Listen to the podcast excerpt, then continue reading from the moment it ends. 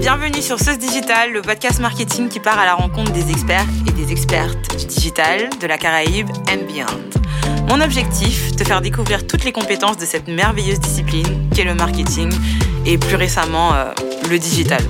Je suis Charlotte, consultante en marketing de contenu et toujours aussi contente de t'accueillir dans Sauce Digital. Si ce concept te plaît, tu peux le partager sur les réseaux sociaux ou comme d'hab, nous laisser 5 étoiles sur Apple Podcast. Dans l'épisode précédent, on a décortiqué tous les process et stratégies autour de la création vidéo. Aujourd'hui, je reçois Samora Curier, aka le Moicast, que vous connaissez sûrement déjà. Ce que vous ne savez peut-être pas, c'est que dans la vie, Samora est product designer. Et c'est justement de cette expertise dont on va parler aujourd'hui. Tu peux te présenter, Samora, et nous parler de ton parcours? Alors, j'ai 32 ans, je suis product designer en région parisienne. Et euh, après un bac littéraire en Guadeloupe, j'ai fait euh, plein de choses en hexagone, avec du droit, de la socio et plein d'autres trucs. Ouais. Puis je me suis tourné vers le digital, avec un master au Gobelin, euh, l'école de l'image, comme on l'appelle. Ok. Du coup, est-ce que tu peux rentrer un petit peu plus dans le détail de ton parcours? Pourquoi ces choix en fait? Comment t'es arrivé sur le digital? Bah, En fait, euh, le digital, ça a toujours été un peu autour de moi, sans forcément que je me rende compte. J'avais plein d'activités, plein de projets euh, qui m'emmenaient vers les réseaux sociaux. Ouais. Euh, et j'ai toujours été attiré par la créativité. J'ai fait un BTS Com à la base. D'accord. Et j'ai eu un prof qui était très intéressé par l'univers artistique. Et grâce à ce professeur-là, j'ai pu rentrer euh, au Gobelin. Il m'a dit, ouais, vas-y, t'as la possibilité, t'as les capacités. Et en fait, c'est lui qui m'a euh, mis un peu le pied à l'étrier, qui a fait que j'ai fait Gobelin et donc une, euh, une ma- master dans le digital. D'accord. Et du coup, euh, est-ce que juste avec ton parcours, tu pensais que les gobelins, c'était euh, le type de cursus auquel tu pouvais prétendre? En fait, c'est des choses qu'on n'apprend pas forcément, qu'on sait pas forcément. On n'a pas, toujours euh, la conscience qu'on est en capacité de faire ce genre de grandes écoles. Et euh, moi, je l'ai su par opportunité, parce que j'ai rencontré les bonnes personnes. Et Mhm. du coup, ce que je fais maintenant, c'est que j'essaie d'ouvrir la voie aussi. euh, ben, ma sœur a pu faire la même formation que moi, est devenue euh, UX designer aussi euh, à Londres. Ouais. Et euh, j'ai d'autres amis, des, des petits jeunes que- qui, qui voient mon, mon rencontre, et j'essaie de les mettre en contact avec euh, Je pense que c'est très intéressant ce que tu dis, puisque en soi, rencontrer la bonne personne, ça peut Mhm. faire toute la différence dans un parcours professionnel. Mhm. Enfin, c'est en tout cas des éléments que je retrouve pas mal chez les invités de podcast, où il y a eu euh, cette personne qui t'a poussé à aller un peu plus loin dans une compétence, ou même qui t'a ouvert une porte euh, que tu pensais même pas que tu pouvais pousser en fait. Donc, euh, je trouve ça très cool. Mhm. Du coup, prochaine question. Est-ce que tu peux nous en dire un peu plus sur ton quotidien en tant que product designer Alors, il faut savoir que product designer, c'est avant tout faire partie d'une équipe. Ouais. Euh, pour ceux qui connaissent un peu l'agilité, qui travaillent un peu dans, dans ce monde-là, euh, c'est en fait le travail avec une équipe pluridisciplinaire pendant des sprints. Euh, chez nous, c'est des sprints de 15 jours. Donc des sprints, en fait, c'est des périodes de temps dans lesquelles on va faire des actions qu'on a prévues en, amont, donc on a planifié. Euh, au quotidien, on fait nos daily. Donc les daily, on se rencontre le matin et puis on dit voilà quelles sont les actions qu'on va faire chaque jour. Euh, ensuite, on a différentes réunions avec les parties prenantes. Et moi, ma particularité, c'est que je bosse à l'international Ouais. et euh, avec des équipes d'autres pays, notamment l'Allemagne, la Belgique, l'Espagne. Et euh, c'est marrant parce que moi, je suis plutôt quelqu'un de solitaire. Je suis vraiment dans mon monde et mon univers. L'aspect créatif, c'est comme ça que je le vis. Et mais finalement, il y a quand même beaucoup de présentations à faire, beaucoup de choses à, à- beaucoup de collaborations finalement dans le métier. Et euh, on peut pas non plus rester que dans son coin. Donc euh, même si là, je suis souvent en remote, Ouais. ben, cette solitude-là, elle est pas vraie, elle est pas réelle puisque je suis tout le temps en interaction. Ok, d'accord. Et du coup, au quotidien, vous parlez en anglais? Ouais, euh, ben tout le temps en fait. On fait que, enfin, c'est la langue principale de l'entreprise. How's your English? I think my English is not that bad, but you know, I don't know if we can do that, pod- that podcast completely in English. No, we won't. Because, like, I don't know if everyone in the audience can understand us, but I would say your English is pretty good too. Thank you very much. Hum, prochaine question. Ah oui, non, pardon. Par rapport à ce que tu viens de dire, je voulais te demander si euh, le fait d'être seul, enfin, tu vois, d'avoir euh, ce besoin de solitude au final dans tes actions, c'est compatible avec le fait d'échanger avec autant de personnes, puisqu'au final, il y a plusieurs personnes à chaque étape du process. C'est ça. Bon, en fait, ce qui se passe, c'est que finalement, les étapes de, socialisa- de sociabilisation ou de, de, co, de, de travail en co, en co euh, etc., c'est vraiment séquencé. Donc en fait, je vais t'amener à rencontrer du monde euh, pendant les ateliers, quand je vais faire des interviews utilisateurs, etc. Mais euh, quand je vais être sur mon ordi pour faire mes maquettes, en général, je serai tout seul. Et quand je vais faire mes présentations, même s'il y a d'une audience, Je suis pas en train de faire un TPE avec trois potes. On est, c'est moi qui, c'est moi qui présente mon truc, tu vois. La référence. Ça fait toujours les TPE, je sais pas. Je pense que Je sais pas. Eh, c'est une bonne question. Que parce que ça a tellement changé le lycée là. Ah, ouais, Il y a un trop commun, c'est les States. Ouais. C'est abusé. Euh, du coup, au quotidien, tu travailles avec l'UI et l'UX. Est-ce que tu peux nous aiguiller sur euh, bah, ces deux compétences et sur euh, surtout leurs différences? Bah, c'est pas, c'est pas euh, si compliqué que ça en fait. Faut se dire que le, les- c'est les deux faces d'une même pièce. L'UX, euh, c'est le squelette et une partie des muscles. Et l'UI, c'est la peau, c'est le maquillage, les vêtements. Voilà, l'UI, c'est ça. Mais en gros, euh, l'UX va, va s'attacher à travailler sur les flows, comprendre les parcours utilisateurs, les, les journées, euh, faire des wireframes. Et euh, Ok. les wireframes, donc des, des, des, des maquettes, on va dire en niveau de grille, c'est-à-dire pas sans design. Donc tu fais des blocs, euh, etc. Ici, il y aura telle information, du zoning presque, tu vois. D'accord. Et lui, ben, c'est un mich- un mi-chemin entre la brand, l'ergonomie, la direction artistique. Donc là, on va mettre les couleurs, mettre les bons boutons, essayer de voir si on met euh, euh, quelle, quelle est l'intention visuelle qu'on veut sur le, le parcours. Et, et en fait, les, soit tu fais les deux. Moi, je suis UX UI ou product designer, c'est je fais les deux, donc 360. Mais il y a beaucoup d'entreprises comme Se Loger, par exemple, avec qui je bosse euh, beaucoup euh, en ce moment, où il y a des UX et des UI. Ok, mais ils travaillent ensemble. Oui, oui, oui. tout Ok, à fait. ça oui, oui. marche. Ouais, bah oui, oui. Ouais, je vois. Je trouve que c'est un peu comme euh, marketing et communication. Mhm. C'est souvent euh, des, des termes qui sont décrits séparément, mais qui au final Mhm. sont complémentaires. Euh, Qu'est-ce qui t'a poussé à te former à ce métier? Bah, en fait, euh, il y a déjà, euh, moi je dirais qu'il y a deux choses. Il y a l'envie d'avoir un métier qui a de l'impact, Ouais. euh, c'est-à-dire de faire des choses qui euh, vont euh, toucher la vie des gens. Alors moi je bosse dans, dans, un, dans une euh, start-up dans l'immobilier. Pour maintenant c'est un grand groupe parce qu'on a été racheté, mais c'est encore un esprit start-up, donc dans l'IMO. Donc euh, toutes les questions de logement, de quand tu es propriétaire, comment on fait pour euh, t'aider à estimer ton bien, etc. Donc tu as tout ça, tu impactes quand même la vie de vrais gens du C'est quotidien. concret, ouais. C'est concret. Et euh, il y a, euh, euh, je dirais, l'aspect. Ah, c'est- attends. Euh, oui, euh, l'envie d'être dans l'innovation. J'ai vraiment eu euh, à cœur d'être dans, dans, un- dans une branche qui, mettait en avant l'inno, l'innovation, parce que euh, j'ai l'impression qu'on on peut toujours améliorer les choses, on peut toujours chercher les meilleures solutions, on peut toujours aider les gens avec des choses plus créatives et nouvelles. Et donc vraiment, c'est c'est c'est ça qui m'a parlé. Ok. Et tu as commencé quand l'UX du coup? Je crois que c'était autour de 2015. Ah ouais, Euh, c'est précurseur un peu, non? Bah, en fait, le métier existe depuis très longtemps. Il y avait des ergonomes depuis très longtemps. Euh, Aujourd'hui, l'appellation UX designer, maintenant product designer, ça évolue tout le temps. Mais c'est des métiers qui, en fait, ont, qui existent depuis toujours et qui ont fini par évoluer avec le temps. Ok. Et du coup, au moment où euh, l'UX, lui, arrivait en France, donc Mhm. il me semble Mhm. qu'en off, tu me disais que c'était Ouais. aussi autour euh, de ces années-là. Mhm, C'était- comment, en fait Comment les gens faisaient? Ben moi quand j'ai commencé par exemple, euh, aujourd'hui on a des super outils comme Figma, comme comme Sketch pour ceux qui Sketch, sont un peu voilà. Mais euh, à l'époque, il y avait des gens qui faisaient des maquettes sur PowerPoint, Wow. qui faisaient des maquettes sur Photoshop. Euh, Il y avait il y avait pas de trucs unifiés. On pouvait pas collaborer entre designers sur le même outil.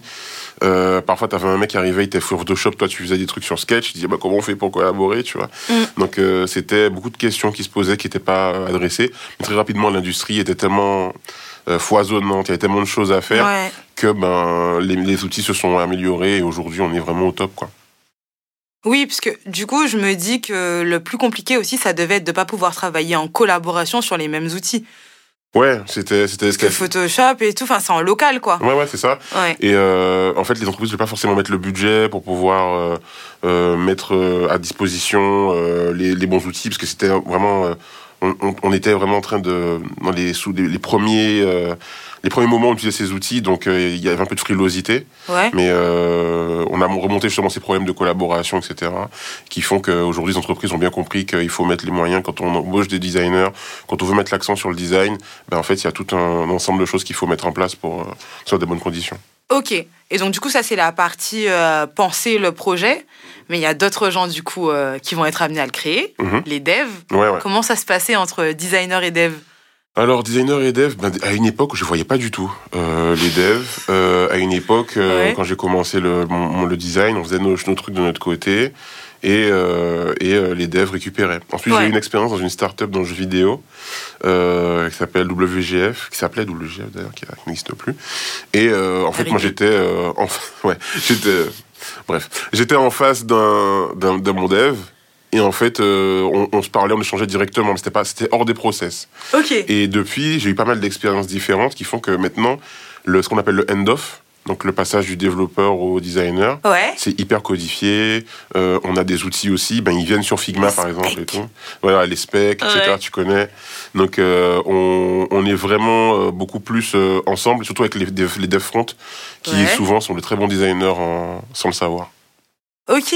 Et d'ailleurs, tu en off aussi, tu m'avais parlé de bah, de techniques de recherche utilisateur Ouais. qui sont assez abouties. Notamment dans cette boîte, Ouais. euh, dans le jeu vidéo, euh, on, a, on avait, comme c'était une start-up, euh, vraiment start-up, start-up, quoi, c'était vraiment des potes. Donc, Une famille ou des potes? Euh, t'as dit un, dit un mot qui m'a mis des frissons. En fait. Mais euh, ouais, ouais, donc c'était des potes, mais c'est ouais, voilà. Et, et donc, euh, ce qui s'est passé dans cette boîte, c'est que euh, on pouvait tester plein de trucs. Bah, pour le coup, j'ai vraiment fait des limites. trucs, nos limites. Euh, à partir du moment où je disais je veux faire ça, on me disait vas-y fais. Et euh, avec un pote qui était aussi euh, designer dans la boîte, qui faisait de l'hypnose à côté, spectacle, hypnose spectacle. Ouais. Euh, on s'est dit tiens, ce serait marrant.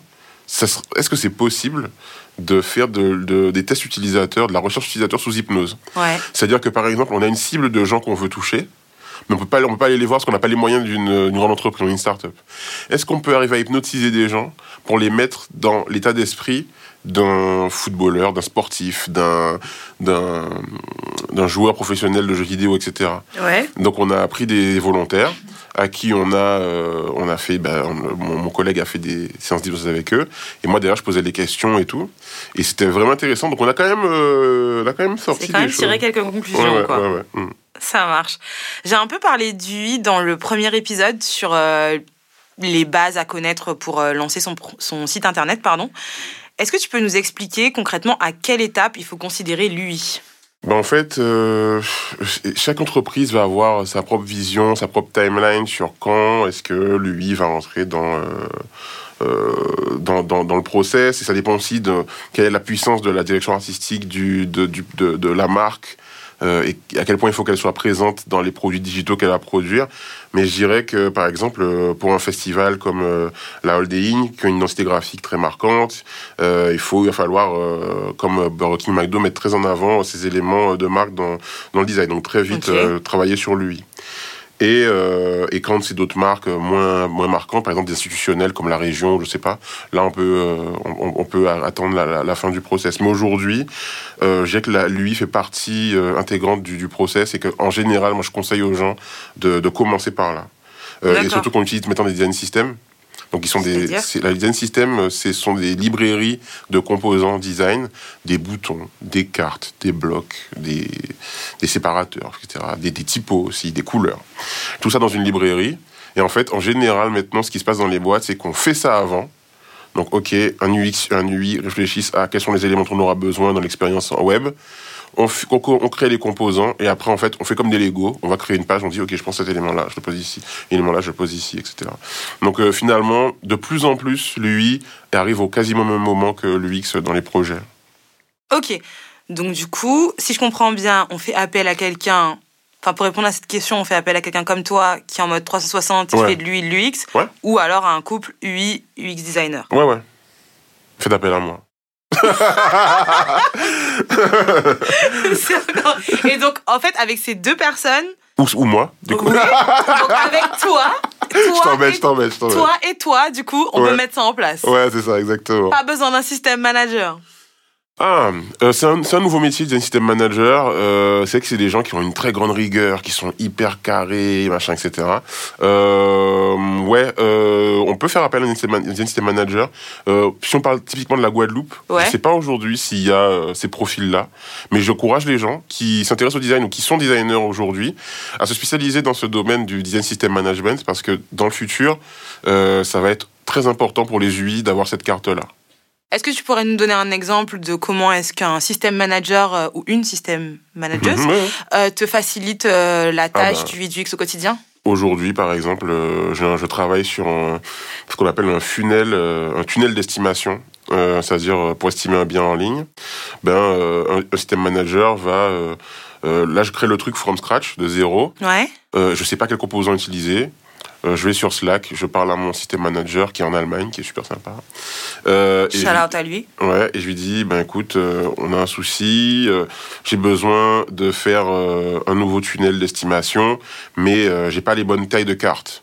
Est-ce que tu penses que tu peux me faire des cartes? Est-ce que tu as des cartes que tu peux me filer? Il me dit, écoute, j'en ai fait 12 si tu veux. Il me balance les trucs et j'ai plus qu'à utiliser son fichier Figma. Je copie-colle les éléments, hop, hop, hop, et c'est fait. C'est dans la boîte. Ok, ça marche. Donc a priori pour bien se lancer, faut quelqu'un comme toi, mhm. une personne du coup en backup qui va euh, te donner de la visibilité dessus, parce que j'imagine mhm. que quand comme tu es dans le projet, mhm. c'est aussi quelqu'un qui va t'aider à prendre du recul. Ah oui, un peu. Et bien sûr, tu l'as cité à de maintes reprises, une bonne boîte à outils. Oui, oui, une bonne boîte à outils, c'est ça. Ça marche. Et du coup, si on prend un petit peu plus l'exemple d'un indépendant ou d'un chef d'entreprise qui souhaite lancer un projet, comment tu l'aides? Donc pour les indépendants, les structures euh, plus petites, euh, je dirais que ce qui va se passer en général, c'est qu'ils vont prendre un profil euh, UI en freelance, un profil même UX UI en freelance qui va faire des faux les customers en journée. Et c'est un peu ce que j'ai fait moi à l'époque avec la librairie générale. on s'était, on s'en a été mis en contact et on, et on a travaillé avec eux sur l'outil e-commerce, qui est un outil qui, qui commercialise en ce moment. Oui. Et, euh, et euh, en fait, ce qui va se passer, c'est que moi, je vais leur apporter cette expertise-là, prendre le temps avec eux de faire ce qu'on a dit, les flows, etc.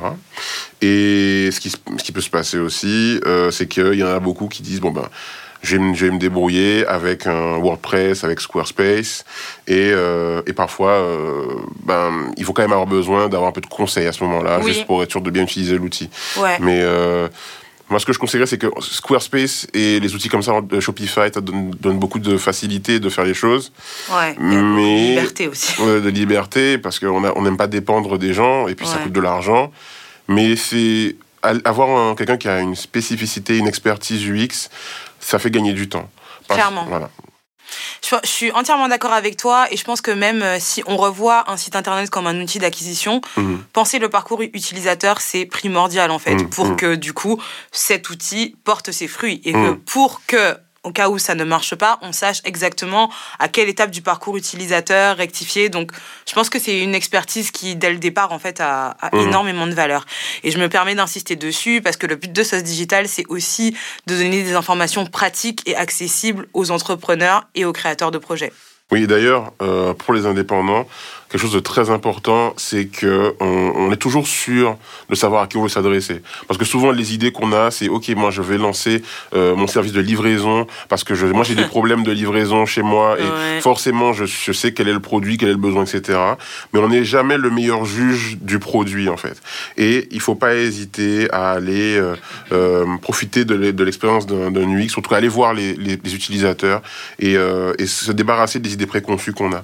Notre objectif c'est ça, c'est de se débarrasser des idées préconçues et, euh, et d'être sûr d'aller vérifier, d'aller rencontrer la cible. Ok, ça marche. Ouais, par exemple, euh, un Starbucks en Guadeloupe, ça marcherait pas. Bah oui, c'est-à-dire que on, pourrait penser que quand on vient de Paris et qu'on arrive, ben, on n'a pas de Starbucks, donc forcément on a envie d'avoir euh, euh, notre latte, etc. et tout. Mais sauf que c'est pas ce que nous on veut. Ce qu'on veut, c'est créer un produit qui marche, créer une, structure qui marche. Et donc du coup, on va l'installer et tout. Puis les gens ils vont se dire, ben non, mais moi je préfère euh, prendre mon café chez moi, ou moi je préfère prendre prendre plus le temps, aller dans la boulangerie du coin. Mm. Parfois, c'est c'est pas des trucs, c'est pas des trucs qui marchent. Ouais, c'est vrai. Et souvent, en fait, on, on se dit, il y a tel, tel truc qui est pas disponible. Et en fait, peut-être il y a une raison pourquoi. Et je pense que le cas de Starbucks, il est super parlant. Parce que quand ils sont arrivés en France, mhm. c'était, euh, il me semble, au début des années 2010. Mhm. Ils ont fait un flop, en fait. Parce que du coup, aux États-Unis, il y a énormément de problèmes par rapport à l'intolérance au lactose et tout, et aux allergies. D'où l'énorme variété de lait qu'il y a euh, chez mhm. Starbucks, les d'avoine, euh, les de Vache Co. Et donc, payer 7-8 dollars pour une boisson qui est entièrement personnalisée pour une personne qui a des problèmes, ça a du sens. Par contre, en France, ben, ils ont dû en fermer plein, en fait, quand ils se sont lancés, parce que les produits étaient toujours considérés comme trop chers. En mode, euh, tu mets 7 euros dans un cappuccino, c'est trop cher. Parce qu'en France, on boit son café noir à la grosse limite avec euh, une noisette de lait, tu vois. Mais euh, aujourd'hui, tu remarqueras que la stratégie de Starbucks en France a évolué. Ils sont dans des lieux hyper stratégiques. Donc, mhm. Dans les capitales, dans les grandes villes et tout, et aussi euh, aux abords des autoroutes pour agir en tant que repère pour les touristes en Mm. fait. Parce que à défaut de s'inscrire dans la culture française et de convertir le marché français euh, à ses habitudes de consommation, bah, du coup ils ont opté pour une stratégie différente. Et euh, je crois que McDo sur le marché français, euh, la première fois c'était la même. Ils faisaient tout trop gros. Les gens ils étaient en mode euh, mais non. Ouais, ouais, ouais, bien sûr. C'est- L'image de McDo Ouais. euh, en France, elle est vraiment très différente de celle de McDo aux États-Unis ou ailleurs. euh. Oui, et d'ailleurs, je me souviens, j'avais vu des mèmes dessus, d'Américains du coup, qui disaient que, enfin, genre en mode McDo en Europe, c'est vraiment un restaurant. en mode les locaux, ils sont beaux et tout. Mhm. Parce que McDo aux États-Unis, c'est cheap, ghetto. c'est ça, c'est cheap, c'est le fast-food le moins cher. Ouais, ouais. Alors qu'en France, en vrai, C'est ça, c'est stylé quand même. ouais, c'est stylé. Tu peux avoir un Oh, cadre qui dit. Attends, le McCafé. Il Ouais, y a ouais, une petite ambiance Emily in Paris quand même. Hein. Ouais, ouais, mais Ouais. ils ont ouvert un, un McDo euh, près de chez moi euh, en France. Ouais. Et euh, il y a ce côté vraiment petit café parisien et tout. J'ai dit, ah ouais, d'accord. Ouais, où ils se sont vraiment inscrits dans la culture. Ouais. Et au final, quand ils sont arrivés, ben, ils sont arrivés avec leur modèle qui avait marché aux États-Unis et dans plein d'autres pays. Mhm, mhm, Et quand ils sont partis, je crois que la petite histoire marrante, justement, c'est que c'est Quick qui a racheté leurs locaux. mhm. Et c'est comme ça que Quick est né. Ah. Bon, RIP Quick maintenant, mais c'est comme ça que Quick est né. Oui, c'est ça que Rip et Quick. Maintenant, c'est BK. C'est ça. Euh, on en était où? Ah oui, alors prochaine question, ton top 5 des meilleurs outils digitaux du quotidien. Bah, alors, en tant que designer, le plus utile pour moi, bah, ça va être Figma. Évidemment. Euh, Il y a une vraie communauté sur l'outil qui propose des templates, des, des plugins, euh, même de l'aide, etc. Donc c'est hyper euh, bien fait. Et puis l'outil est ultra intuitif. Il ouais. vient de se faire racheter par euh, Adobe d'ailleurs. C'est vrai Ouais, ouais. Donc ça va devenir super cher. Voilà. Ouais, ouais. voilà. Ok. D'ailleurs, alors j'avais dit off Doctissimo, mais je veux dire bien évidemment Doctolib. Oui. Euh, ça réglait plein de problèmes par rapport à la prise de rendez-vous euh, médicaux, etc. Et, euh, et bien sûr euh, Instagram que, sur lequel je vais parce que pour mes, tout, tout, tout ce que je fais sur les réseaux, les vidéos, la promotion de mes activités, etc. Et enfin, un outil qui est plus un- pour moi une sorte de d'inspira- inspirationnel, c'est Product Hunt. Ouais. Je vais souvent sur Product Hunt, je regarde un peu, voilà, quelles sont les, les nouveautés, les trucs un peu euh, qui sortent de l'ordinaire. Bon, pendant longtemps, c'est très NFT, Bitcoin et tout, ça me, ça me saoule un peu, mais on en sort un peu petit à petit. Et du coup, c'est quoi le dernier produit qui a percé sur euh, Product Hunt que t'as kiffé? Il y en a deux. Euh, Le premier, c'est Notion. Évidemment. Euh, Notion, outil de fou euh, que et dont je, je ne fais que qu'effleurer la surface que ma petite sœur du coup qui est aussi designeuse, elle est incroyable dessus, elle fait des trucs, elle fait des mini sites dessus, des machins, des Ouais. trucs. Mais comment on peut faire ça là-dessus quoi? Mm. Et euh, Clubhouse. qui est une appli qui est déjà plus ou moins morte, hein, mais euh, Tu pendant, as toujours? Je vois des fois des notifications, mais ça me Donc t'as t'as pas supprimé l'appli non non j'ai pas supprimé, j'ai pas supprimé. Ouais. Mais euh, j'y vais plus du tout. J'y allais beaucoup pendant les confinements, un truc comme ça. Peut-être qu'on va y retourner cette année, on sait pas. Ouais. Mais du coup, pourquoi t'as arrêté d'y aller euh, récemment? Il y a deux raisons. Euh, la première, c'est parce que bah, justement, euh, une fois qu'il y a eu la fin des, des confinements et des restrictions et tout, bah, la vie reprend son cours. Donc Ouais. on rencontre les gens dans la vraie vie. et c'est aussi bien. Et puis... Euh... Oui, ce qui ce qu'il y a dessus actuellement, euh, ce qu'il y a dessus actuellement ne m'intéresse plus parce que euh, ce que j'aimais dessus, c'est quand il y avait des gens qui n'étaient pas des professionnels, juste des gens qui avaient envie de parler et qui avaient cet aspect un peu euh, chata, un peu euh, un peu bordel, un peu fond de classe, tu vois. Ah oui, clairement. Après, je pense que factuellement, on a moins le temps de s'embrouiller avec euh, 40 personnes aujourd'hui. Et du coup, et Twitter Spaces? Ah oui, bah Twitter Spaces, euh, ouais, c'est c'est aussi euh, c'est la guerre, c'est la bagarre sur Twitter Spaces. Alors moi, je, je participe pas aux bagarres, mais je suis juste un spectateur euh, avide d'em- d'embrouilles et de et de sauce, n'est-ce pas, sur ces, ces trucs-là. Et je trouve Ok. ça trop marrant comment les gens s'investissent dessus et tout. Ouais, c'est. les mecs qui deviennent hosts sur les Oui. sur les rooms et tout, ils disent attendez, je distribue la parole, machin. On dirait qu'on est vraiment dans un truc trop sérieux. Ouais. C'est ça me fait rire, ça me fait marrer. Ouais, après, enfin, ce que j'aimais bien sur Clubhouse aussi, c'est qu'il y avait un peu cet aspect éclectique, tu vois. Mm. Genre à 8h, tu pouvais être dans une room euh, sur l'algorithme d'Instagram et à 9h, parler de la dernière baby mama de Nick Cannon, en fait. Donc, Il y en a euh, beaucoup, il y en a et- beaucoup. Oui, il y en a beaucoup. Et euh, le soir, euh, avoir une petite room sur comment investir dans l'IMO. Enfin, tu vois, c'était Ouais, ouais, ouais. c'était quand même super varié. Est-ce Ouais. qu'il y a toujours cette énergie sur euh, Twitter Spaces? Ben sur Twitter Spaces, euh, ce que j'aime moi sur Twitter Spaces, c'est qu'il y a euh, beaucoup de discussions politiques. Euh, moi, je vais beaucoup sur des rooms un peu orientés à gauche, donc ça parle un peu, un peu de la critique. mais c'est intéressant aussi d'avoir des, des, éditorialistes, des journalistes qui viennent s'exprimer et tout. Euh, j'ai aussi pour la l'actualité de la Guadeloupe. Euh, parce qu'il y a euh, notamment euh, Space Drumcom, c'est une équipe qui fait des spaces qui parlent justement de, de la Guadeloupe et tout. Ils m'avaient invité pour parler de l'eau il y a quelques temps. Et, mais en fait, j'y vais moins que Clubhouse à l'époque. Ouais. J'y vais quand il y a une invitation, quand il y a un truc. Mais sur Clubhouse, t'avais toute la liste des, des, des, des, rooms, donc tu pouvais faire ton choix. Voilà, t'avais le couloir. alors que Teams, euh, pas Teams, euh, Twitter Space, ouais. t'as, euh, tu tombes, oh tiens, il y a une room, et puis tu vois plus rien. Tu peux pas voir toutes les rooms en cours, quoi. D'accord, ok, donc c'est différent, ouais. Ouais, ouais, c'est ça. C'est un peu différent. Ok, ouais, deux doigts de, de, me faire débarquer sur Twitter. Bah ouais, il faut. Hein. Twitter, c'est un peu. Moi, moi, ce que je dis de Twitter, souvent, c'est une sorte de, de relation toxique. Euh, ça se passe mal, euh, mais t'arrives pas à t'en aller. Euh, voilà, on a, on a passé des bons moments, donc je suis dit, bon, il y a des moments rigolos, mais après il y a des moments un peu cringe, un peu violents, mais bon, on pardonne. Et puis bon, et puis, et puis depuis qu'il y a Elon Musk qui fait n'importe quoi sur cette plateforme, c'est on s'amuse quoi. oui, et puis je pense que parfois on a besoin d'une bonne dose de chaos. Oui, c'est ça, c'est ça. Euh, tout à fait. Je suis tout à fait d'accord avec toi là-dessus. On a besoin de ça parfois. Euh, enfin, c'est le seul moyen qui explique pourquoi autant de gens euh, y vont aussi souvent. Oui, et puis d'ailleurs, je trouve que Twitter, c'est vraiment un vecteur d'innovation. À partir du moment où l'on partage des captures d'écran d'un réseau sur un autre et que ça marche, c'est qu'il y en a un des deux qui est précurseur, tu vois. Mm. Je me souviens des pages Facebook où le seul objectif c'était de partager euh, des tweets.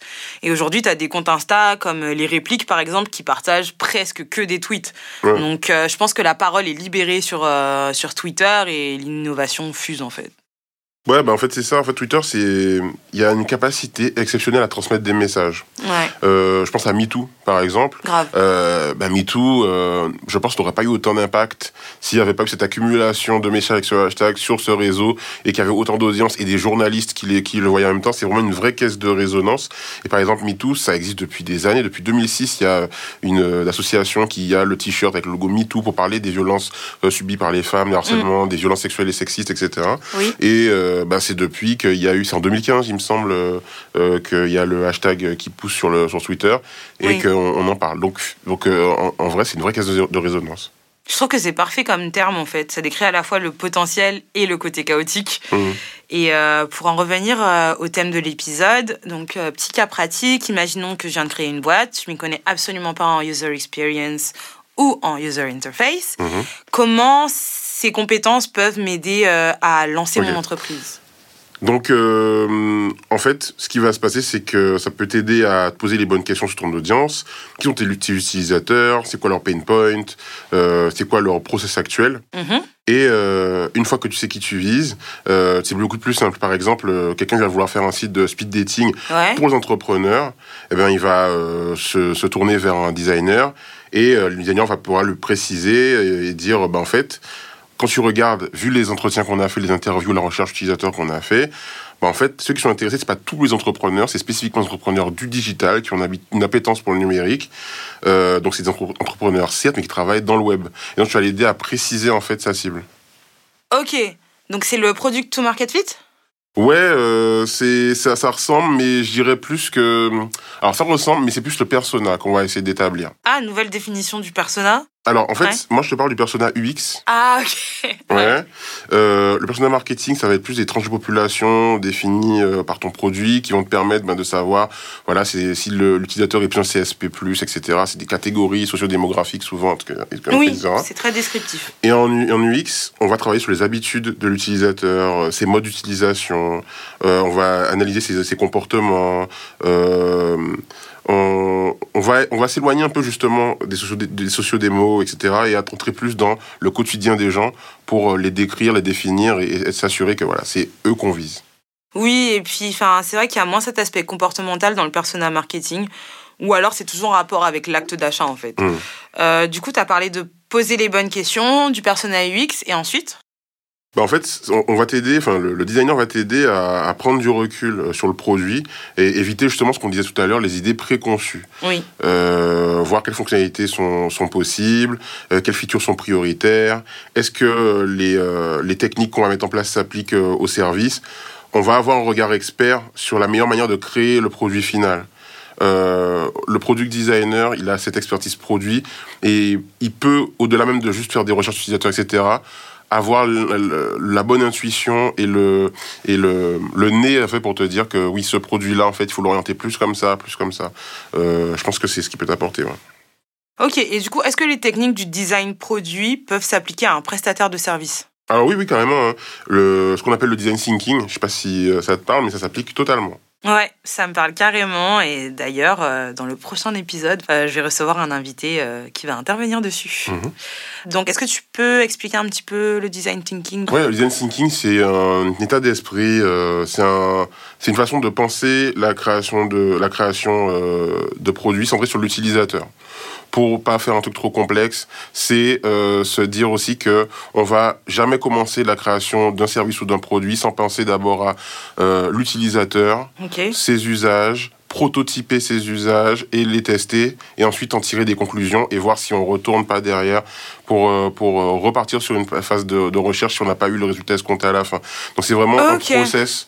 même on appelle parfois le double diamant, etc. Ouais. voilà. Et ça peut carrément s'appliquer euh, à la vente de Bokita à Bastère, par exemple. Ouais, bah, tout à fait, en fait. Hein. Euh, ça peut permettre de fluidifier la vente de Bokit. Parce que, par exemple, il y, a souvent problème quand on va dans les roulottes, tu vois, c'est les files euh, d'attente. et savoir quand est-ce que tu passes, quand est-ce que, est-ce que ta commande est en cours, elle est bien, elle est bien faite et tout. Ouais.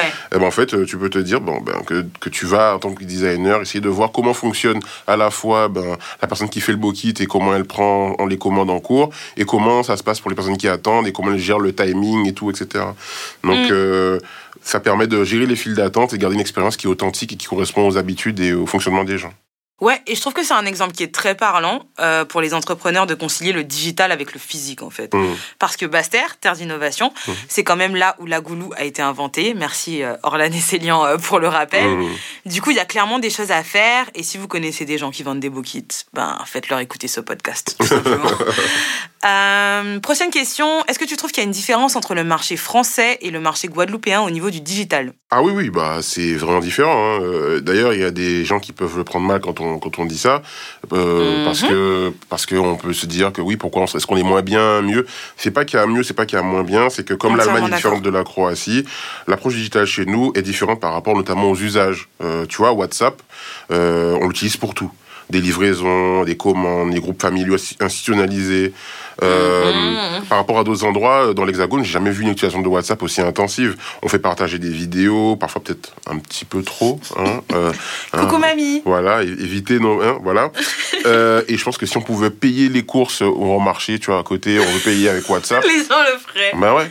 Moi, je pense que les gens le feraient. Hein. Oui, et puis aux Antilles, c'est culturellement ancré. Je dirais même qu'au final, l'utilisation de WhatsApp est plus, est plus pointue. Parce que du coup, je me souviens quand j'étais en France, j'avais envoyé un audio à une collègue et elle m'avait dit qu'elle savait même pas qu'on pouvait enregistrer des vocaux sur WhatsApp. Oh. Et moi, en fait, j'ai dit, bah, en fait, tu sais quoi, avec WhatsApp, j'aurais pu plutôt penser l'inverse, que c'est juste une appli de, vocaux et que tu peux pas envoyer des messages. Ah ouais, des fois, on voit des podcasts, justement. Les gens, ils font des, ils font des audios qui durent trois heures. ouais, c'est ça. On se demande pourquoi Instagram a limité à une minute. Hein. Ouais, ouais, on se demande. Passons aux choses à éviter. Quels sont les a priori ou éléments à éviter quand il s'agit de product design? Je pense que globalement, hein, c'est toute forme d'a priori qu'il faut, euh, qu'il faut éviter. Euh, là, comme ça, euh, formuler des hypothèses sans les avoir, euh, sans avoir été au contact des gens, je pense que c'est complexe, c'est compliqué de, de tomber dessus direct. Ça peut arriver qu'on ait la chance de dire ah là l'idée de génie, et voilà. Mais mm. formuler ces hypothèses sans aller au contact des gens, je pense que c'est assez difficile. autre, autre a priori à éviter quand, quand, quand, quand le produit design, c'est que ah ben en fait c'est comme les graphi le graphisme, tout le monde peut le faire. Il y a beaucoup de gens qui pensent que le graphisme, tout le monde peut le faire, non, tout le monde ne peut pas le faire. Ben, le product design, c'est pareil. Euh, c'est parce qu'on a une appétence pour le digital. Ouais, voilà. en fait, les gens, euh, c'est pas pour euh, critiquer, tu vois, mais c'est l'occasion de, de c'est pas un coup de gueule, mais voilà. Les, les, gens, en fait, si tu n'es pas en train de scier un bout de bois ou, de, ou dans une cuisine en train de faire un plat, on pense que t'as pas, il y a pas de savoir-faire. Oui, si on peut pas le, en fait, Il y a un côté intangible. Ouais, c'est ça. C'est un truc que tu peux pas palper. Ouais, c'est ça. Mais en même temps, si. Ben, si tu fais, tu, tu, quand tu le fais mal et que ça marche pas, en général, je dis pas, mais pourquoi ça marche pas euh, Qu'est-ce qui s'est passé? Les gens ils disent, ah ben, c'est euh, parce que les, je sais pas, enfin, les gens ne, ne comprennent pas que c'est souvent l'erreur, c'est parce qu'ils ont pas fait cette communication ou parce que le produit n'est pas utilisable. Ils vont, on va toujours trouver des trucs autour. Mais en fait, on se rend pas compte que, bah, c'est juste que t'as pas la compétence produit, t'as pas la compétence market, t'as pas la compétence com, et que par exemple, c'est pas juste en postant une, une photo de ton produit sur Facebook que les gens vont avoir envie de l'acheter. Et non. Et au final, on en revient à remettre euh, ben, l'humain au centre euh, de la démarche, puisque du coup, ce que tu disais, c'est, enfin, faut éviter, ouais, voilà, quoi, de faire des hypothèses sans parler à personne. Ouais, c'est ça, exactement. Et à contrario, qu'est-ce qu'une stratégie de product design bien enfin, Efficace. réussie, ouais, Ouais. efficace. Bah, stratégie de design s'attache à respecter euh, bah, les étapes du double diamant. Donc, comme je parlais, en fait. Euh, donc, imaginez vraiment euh, deux losanges. Et dans ces losanges, euh, c'est comme des circuits ou un process où on suit le circuit. Bon, j'essaie de vous l'expliquer. En gros, il faut d'abord bien définir les hypothèses, Oui, les objectifs du projet. OK? D'accord. C'est-à-dire, avec ma recherche utilisateur, j'ai défini que l'hypothèse, c'est je veux pouvoir permettre aux gens de faire des enregistrements de podcasts dans un lieu.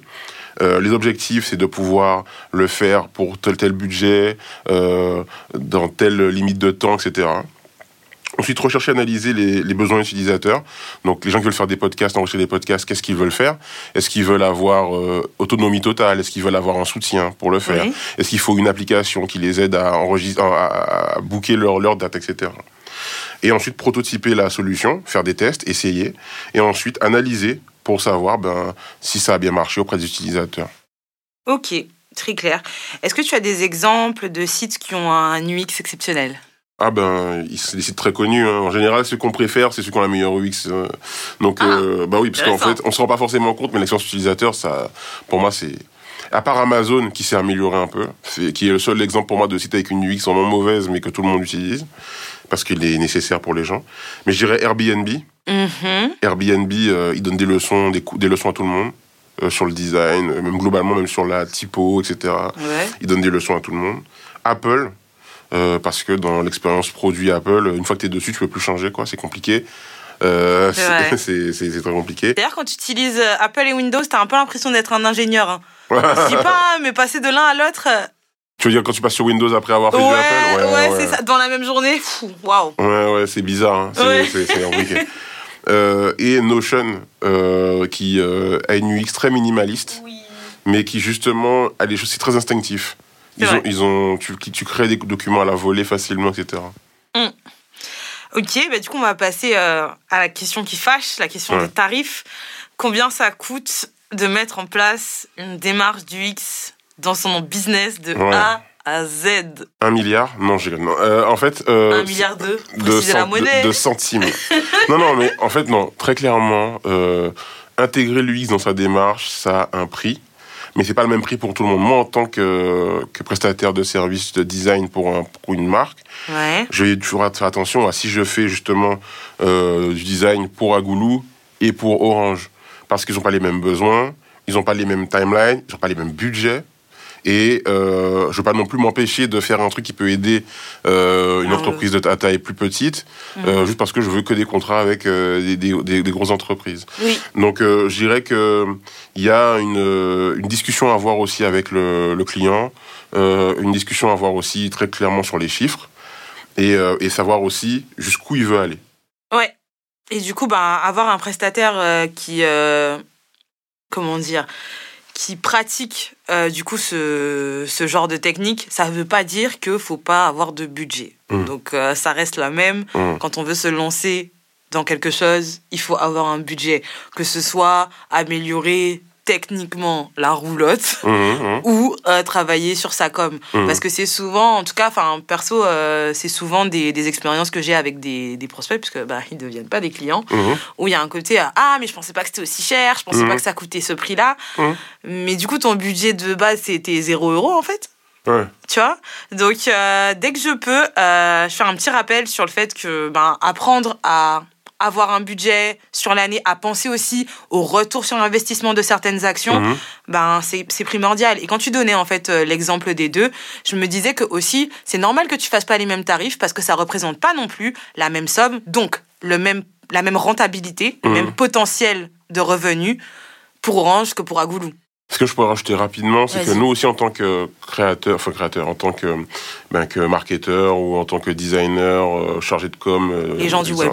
les gens du web, Ouais. c'est à nous aussi de rendre notre travail plus tangible et notre de, à nous aussi de, de faire comprendre quel est le ROI du design ou le ROI de notre Exactement. et donc, ça, ça, il faut rassurer des clients parce qu'en fait, nos, nos clients, ils ont, ils ont une peur, c'est de ben, perdre les peu, le peu de sous qu'ils ont Oui. dans un truc qui va. Moi, j'ai eu l'exemple d'une dame qui euh, a fait appel à un CM.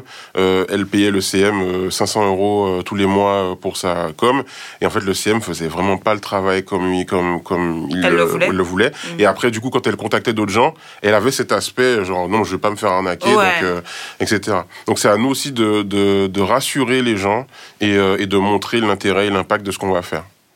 Je suis d'accord. Euh, du coup, Storytime, c'est quoi ta meilleure ou ta pire anecdote euh, Bah, meilleures produit anecdotes, euh, meilleures anecdotes, euh, c'est c'est difficile. On, on se on se souvient toujours des, des, des trains qui arrivent en retard, quoi, et pas des trains qui arrivent à l'heure. Mais j'ai eu plein de bonnes expériences. Mais si je parlais d'une mauvaise expérience, euh, je dirais un travail euh, quand je bossais chez Bouygues Télécom qui est une très bonne boîte hein, à côté de ça, mais euh, pour laquelle j'avais bossé six mois sur un projet autour euh, autour de la euh, du SAV. Donc créer le, le nouvel outil SAV pour les vendeurs. Challenge. Gros challenge, j'ai dû rencontrer des vendeurs, j'ai été faire des visites en boutique, j'ai j'ai tout donné sur ce projet, du, de la sueur et du sang. Ouais. Il y avait un budget d'à peu près euh, 1 ou 2 millions d'euros dessus et tout, donc c'était mon premier gros budget vraiment à ce point où j'étais seul designer. On fait le truc, on fait le truc, euh, le produit euh, est quasiment fini en termes de design. Et six- au, au bout de six mois de travail, où vraiment on aurait pu... Enfin bref, on vient me dire, en fait, euh, bon ben, c'est mort, hein, on fait plus... euh, On fait. plus- Eh, les grosses boîtes. Ah, les grosses boîtes. Ils ont, ils ont brûlé un million, euh, un million et quelques de- d'euros. Ok, bah franchement, je comprends et je compatis. Je vais même pas te demander pourquoi c'est cette non, bah- expérience, parce que. Enfin, pourquoi tu as mentionné cette anecdote? Je pense que c'est Parce que euh, bah, c'est une boîte que, à laquelle j'ai que des bons souvenirs quasiment, mais le seul moment où je me suis senti vraiment. oh. Ah, c'est une sacrée chute quand même. ouais, hein. voilà. Mais après, j'ai été mis sur d'autres projets qui ont, eux, été euh, au bout. Et euh, ça a été vraiment une, ouais, une expérience euh, marquante. Tu m'étonnes. Comment tu penses que les compétences du marketing et du digital vont évoluer dans la Caraïbe? Hmm, dans les pense prochaines années Euh, je pense que dans le futur, ça va prendre encore plus d'ampleur parce que euh, je pense que ceux qui ont été faire des études justement, qui ont été au contact des grandes entreprises européennes, même euh, internationales, vont être amenés ben, à revenir ou à travailler de nouveau avec la Caraïbe Mhm. et donc vont apporter, alors sans pour autant dire on va rapporter nos gros cerveaux et machin, on va tout changer. Il n'y a tout. pas d'injonction à, revenir au pays. Ouais, Ouais. Il n'y a pas d'injonction à revenir au pays, mais il est possible que- qu'il y en ait qui reviennent. Euh, et, euh, et, et donc, ça va forcément faire apporter des changements de, de- de façon de faire, des changements dans les process. Euh, en fait, c'est comme ça que je, c'est comme ça que je le vois, comme euh, euh, une passation, en fait. Comme autant on apprend des trucs quand on est au pays ou dans la Caraïbe, on apprend Ouais. des trucs. Ben nous aussi, on peut aussi apprendre des choses quand on revient ou quand on de contact des entreprises de notre bassin caribéen. Oui, tout à fait d'accord avec toi.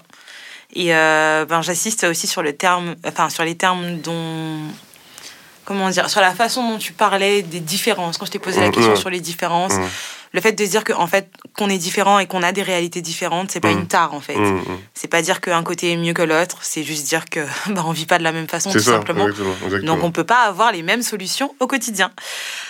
Du coup, ben, le podcast touche à sa fin. Comme d'habitude, je fais un petit récap. On a parlé de design produit, du du UX, de design thinking. Donc, euh, je vais essayer de mettre un peu d'ordre euh, dans tout ça. Alors, tout d'abord, la différence entre UX et UI, qui, tout comme marketing et communication, vont ensemble en réalité. Mmh, mmh. L'UX fait référence à l'expérience utilisateur sur le web et l'UI représente l'interface avec lequel- laquelle pardon, l'utilisateur ou l'utilisatrice interagit. Ouais. Donc ça peut être des pop-up, des boutons, des liens, tout ce qui peut se définir euh, comme Oui. une euh, interaction, tout simplement. Ce sont des compétences auxquelles euh, tu peux faire appel dès le début de ton projet. Comme ça, Mora l'a rappelé tout au long de l'épisode. On pense toujours connaître sa cible sur le bout des doigts et c'est souvent très très faux. Le rôle de l'UX designer, justement, c'est de faire sauter toutes les idées préconçues que tu as parce que, bon, parlons franchement, quand on porte un projet, on peut parfois manquer d'objectivité sur la façon de l'améliorer, sur ce qu'il faut retirer. C'est un peu notre bébé, quoi. Donc, euh, ça t'évitera de faire un flop. Mais bon, comme on l'a vu avec McDo et Starbucks, tu peux toujours rectifier le tir, même après t'être trompé. Le duo UX-UI est donc une excellente façon de te poser les bonnes questions sur ton audience, de prendre du recul sur euh, tes offres et enfin de formuler des solutions adaptées pour de vrai à ton audience. En somme, c'est un regard expert et externe sur la meilleure façon de créer euh, ton produit final.